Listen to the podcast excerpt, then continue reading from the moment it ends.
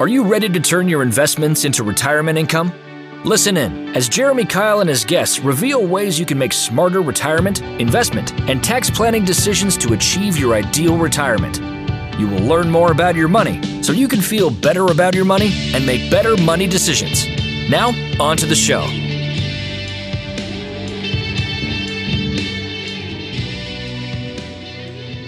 Welcome to Retirement Revealed. I'm your host, Jeremy Keil, and we're here to turn your retirement savings into retirement income. Today, we're talking with David Sandu about five money decisions to make or break your money dependence. David, thanks for coming on the show. Thanks, Jeremy. Happy to be here. Yeah, and it was fun to get connected with you. Uh, we got connected through the More Than Money podcast, the More Than Money Facebook group, which is another great podcast that we love.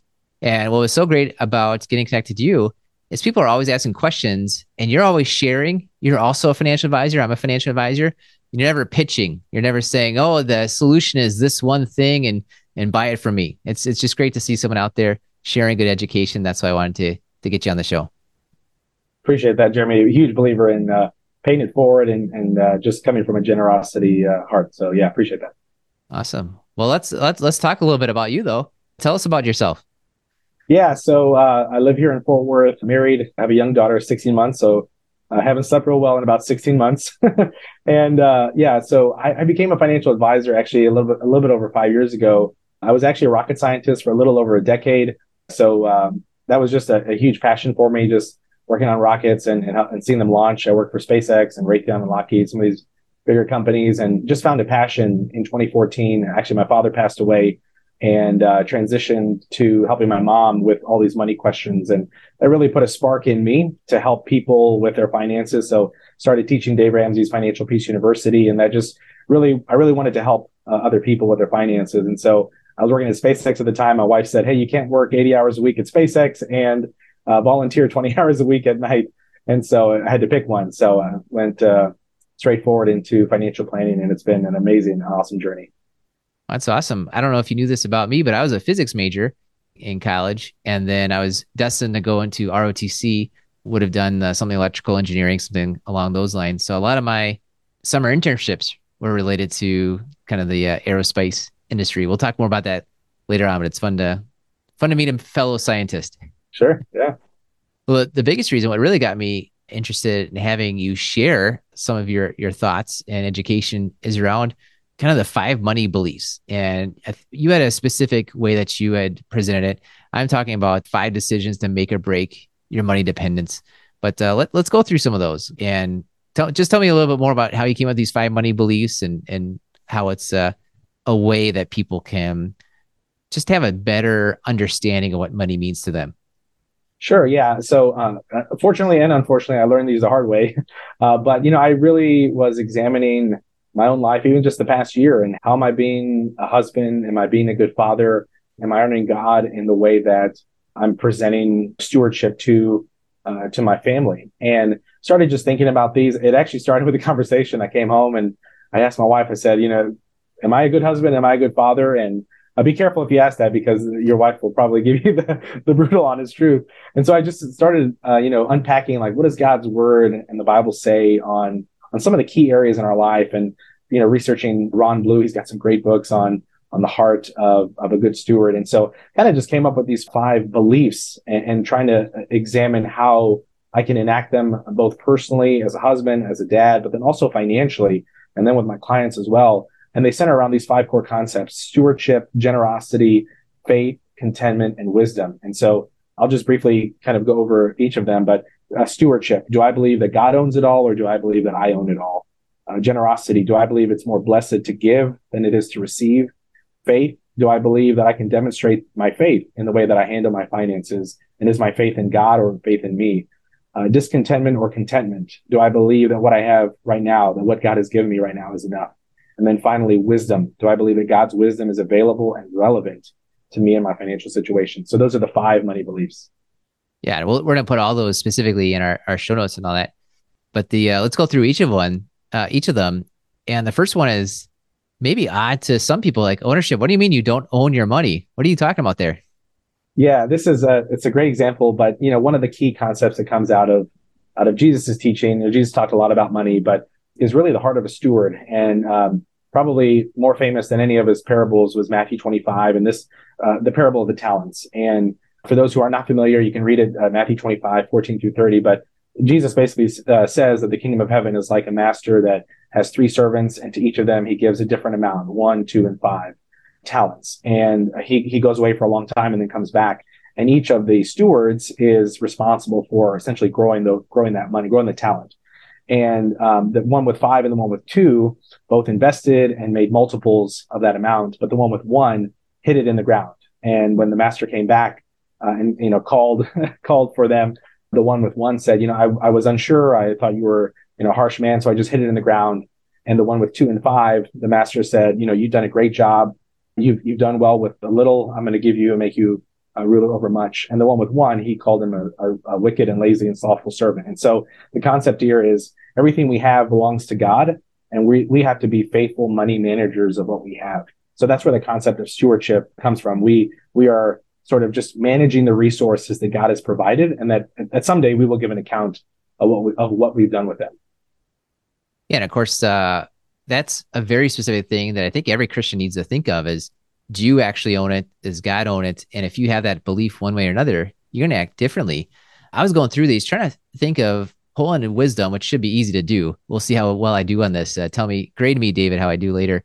Uh, but I'm trying to pull out some thoughts here. If you're listening and you're not a Christian and you're thinking of turning this off and saying, "What this doesn't apply to me," I just want you to think right now on this idea of ownership versus stewardship.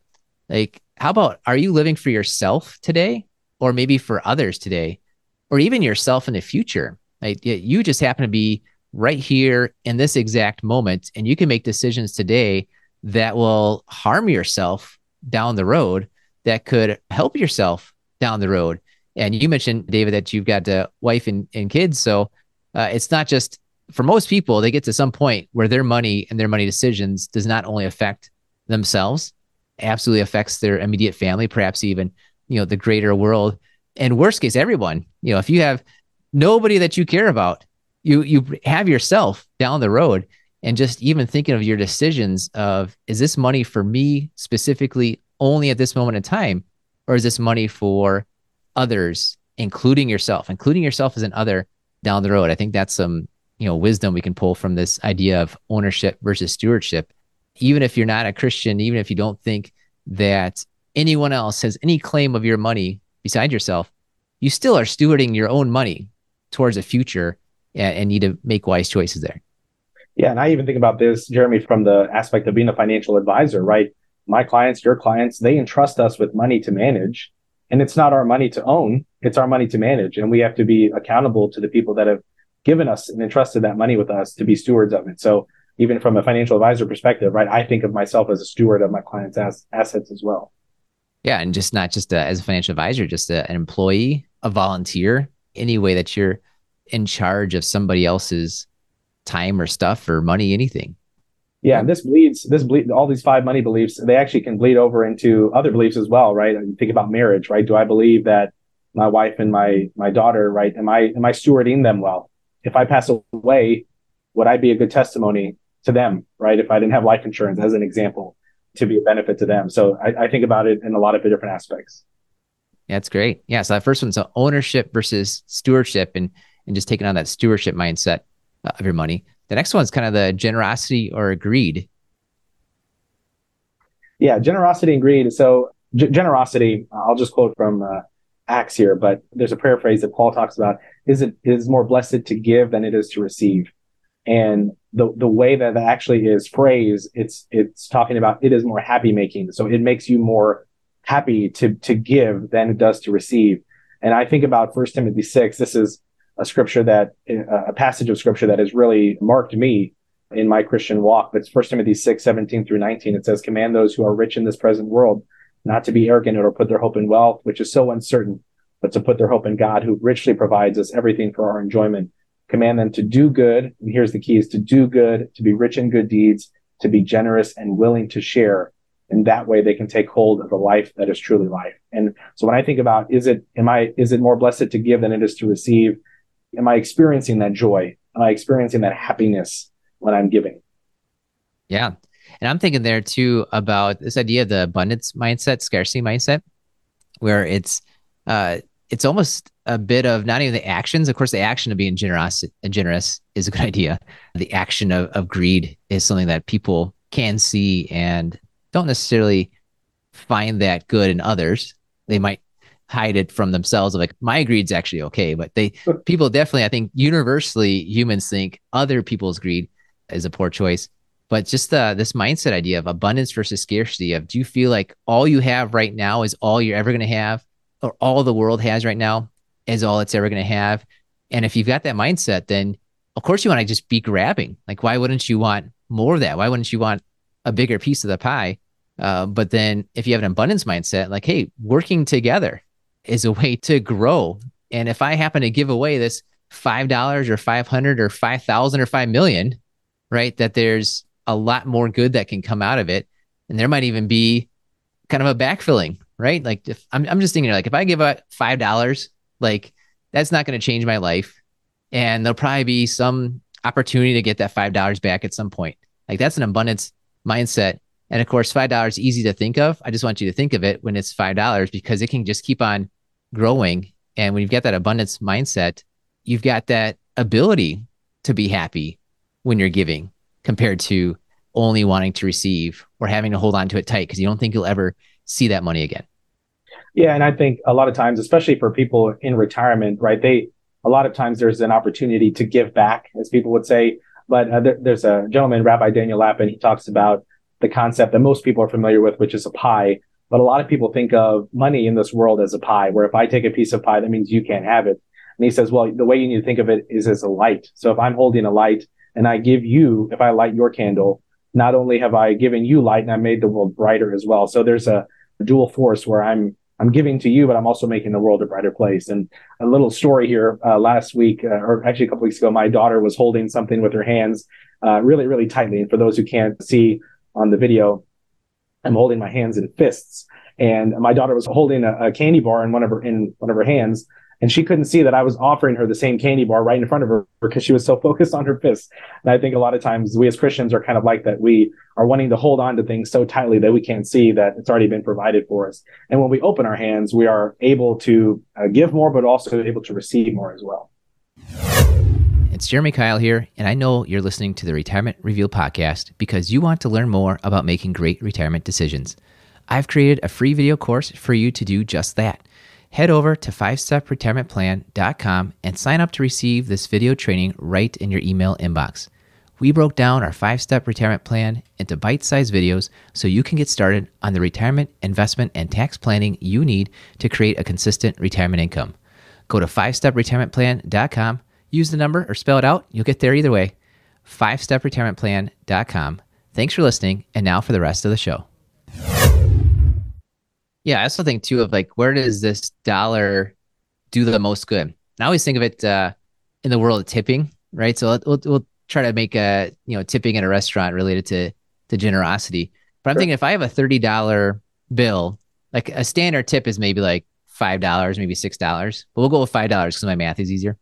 So if the standard tip is like five dollars, and you add one dollar more, like that waiter or waitress just got a twenty percent boost, mm. and all it costs you is about three percent. Like I would gladly trade my three percent for someone else's twenty percent mm. any day. Like it just seems like almost a what is this one dollar going to do better with? And just thinking through of if if I have a dollar, you know, is that going to do better in my hands or someone else's hands? And especially in America, especially people that are listening that are closer to retirement and and have been saving, like a dollar is probably going to be better in someone else's hands than your own. Yeah, that's powerful. Good. Well, I appreciate you uh, sharing your your faith. You've been quick on the wit with Bible verses that meant much to you that that have gotten into these five money beliefs, and that's your middle one. I got a feeling that you put it in the middle for a reason. That faith in God is a big part of these money beliefs. Yeah, it definitely is. So yeah, the third one here. So we talk about stewardship, we talk about generosity, now faith. So faith in God. Do I believe that I can demonstrate my faith by the way that I handle my finances? And is my faith in God or is my faith in myself? And one of the one of the passages of scripture that that sticks out to me a lot is actually this the story of Daniel. Just his whole life is is so impactful. He was obviously a man of prayer and he was a, a, a passionate uh, person and just passionate after God's heart. And one of the stories that sticks out to me the most is in the fire when he's about to be thrown into the fire. He, he says basically, and for those who are not familiar with the story, he doesn't want to bow down to the altar, the king. And so the king says, we have to be, you know, thrown into the fire. And, and he said, Daniel says, God will save us. God will save us. But even if he doesn't save us, we want you to know, king, that we, we're not going to serve your gods. We'll only worship our God. And that's just so impactful. Like when I think about my own, my own faith walk, I don't know if I'm there yet in that testing of the fire, but that's where I strive to be, right? Do I really believe that God will provide and that he is enough? And if I believe that, even if he doesn't, my faith is still going to be in him to provide. Yeah, I like uh, how you were using that example where whatever the outcome was, he still had the faith, right? And he was still proving his faith. I was trying to think of how this maybe might relate from a different worldview. And my my question was, do you believe your outcomes are more important or your inputs? And I'm thinking mm. of my my daughter right now. So she's very focused on getting A's, which is a positive. Uh, mm. But recently, she was basically studying and just kind of memorizing. It's like she had the picture of like A, B, C, D on the left matched up with one, two, three, four on the right. And I kept asking questions like, okay, tell me about answer number three. And she didn't have the ability to do that because she was very focused on the outcome. Like, I just want the A. I, I don't necessarily want to put in the effort. It seemed like, I mean, she was working hard at it, but like it was the learning that, like, kind of in my mind, the input was more important. And whether she got an A or B, I would not have cared. I think the putting into it and trying and attempting to learn it was what I was going for there. Just the idea that the outcome sometimes works your way, uh, but it's the the input and what's put into it that that matters more.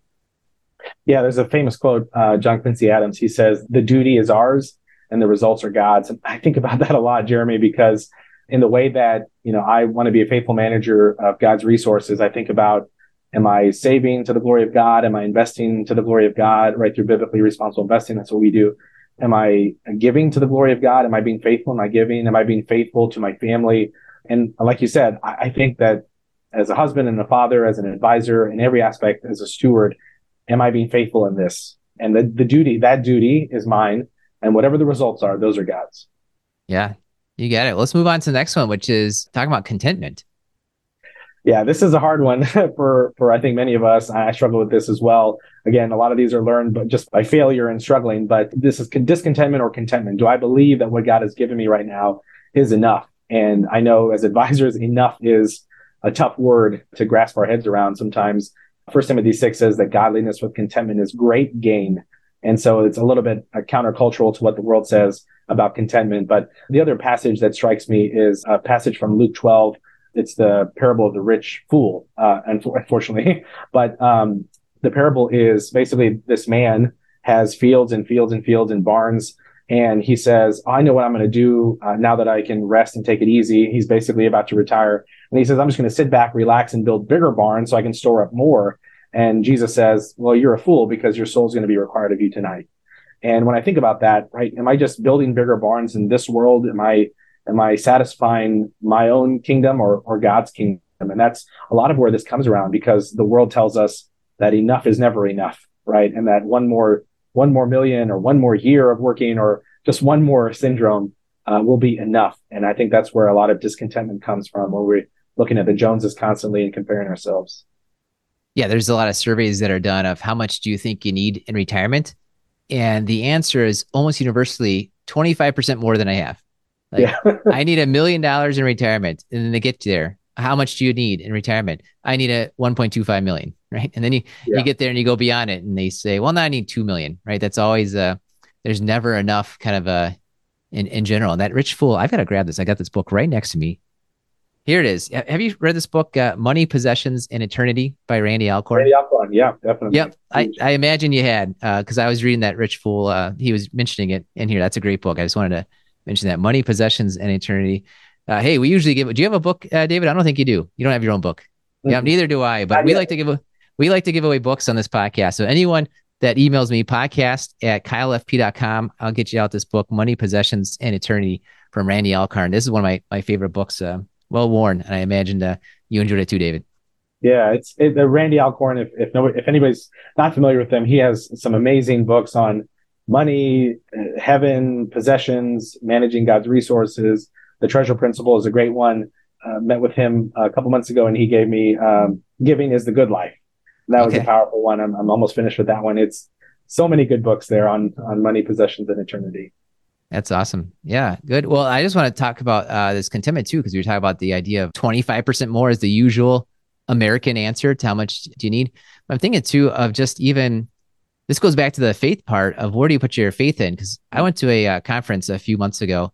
It's called FinCon. Great, great conference where a lot of people are educating about money, helping people make good money decisions.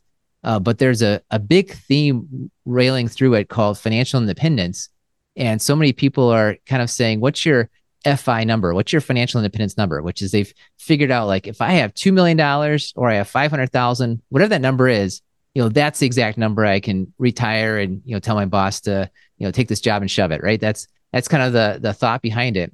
And I've just been really thinking about that lately. For some reason, the financial ind- independence, like that independence word is kind of bugging me.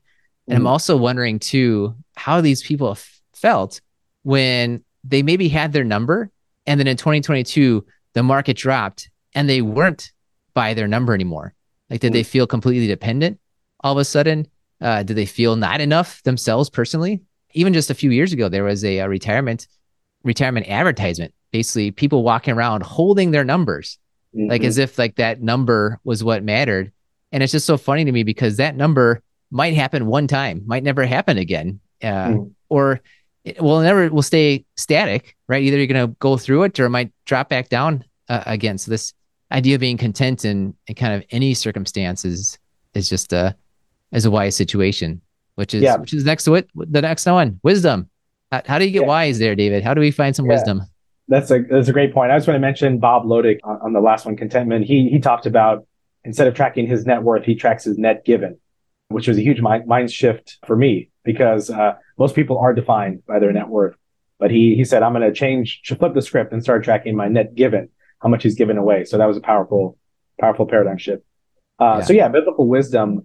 This is so opposite and countercultural. But you know, I, I was actually I don't know if I told you this, Jeremy, but I was actually part of the financial independence, retire early movement, the FIRE movement for a little over a decade. I mean, that was really where I was. I kind of settled and I was super happy. And then when my father passed away, I kind of reevaluated my life and wanted to figure out is it financial independence that I'm see- seeking or is it financial contentment?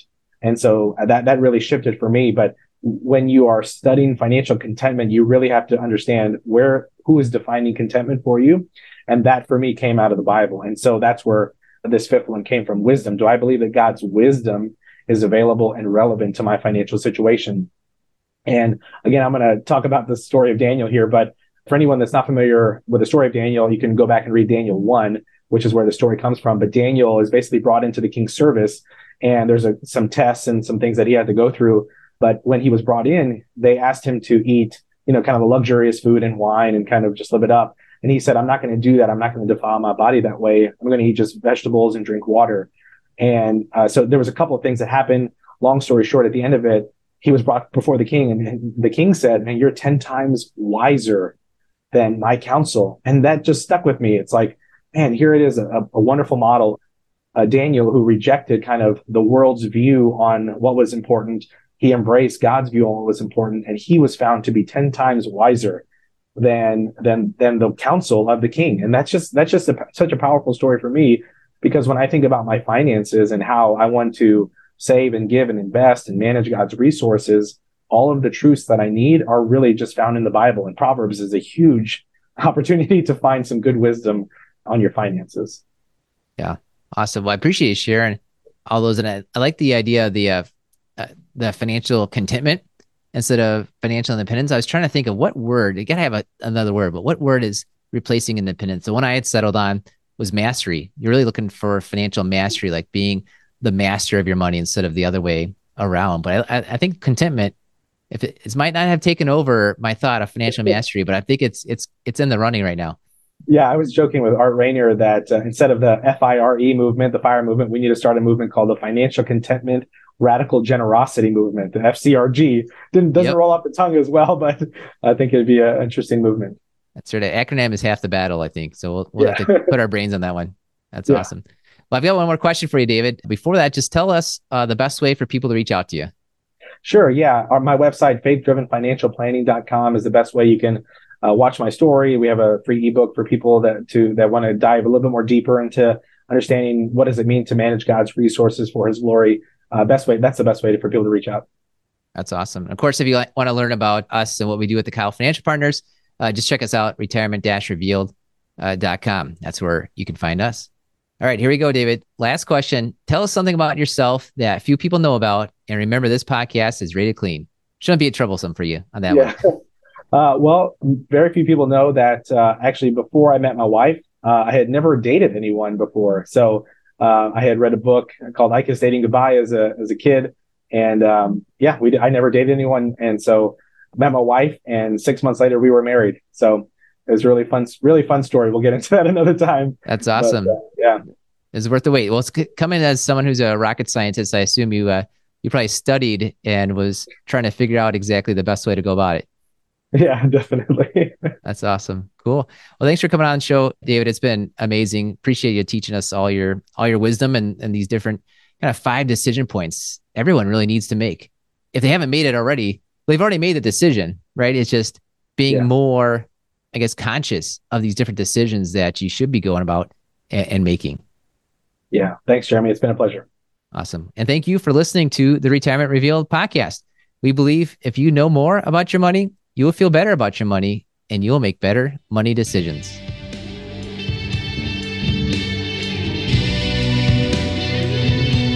Thank you for listening to the Retirement Revealed podcast. Click on the subscribe button below to be notified when new episodes become available. Visit retirement revealed.com to learn more. The information covered and posted represents the views and opinions of the guest and does not necessarily represent the views or opinions of Keil Financial Partners. Keil Financial Partners does not provide legal, accounting, or tax advice. Consult your attorney or tax professional. Representatives have general knowledge of the Social Security tenets. For complete details on your situation, contact the Social Security Administration. Keil Financial Partners is a part of the Thrivent Advisor Network, a registered investment advisor. The content has been made available for informational and educational purposes only. The content is not intended to be a substitute for professional investing advice. Always seek the advice of your financial advisor or other qualified financial service provider with any questions you may have regarding your investment planning.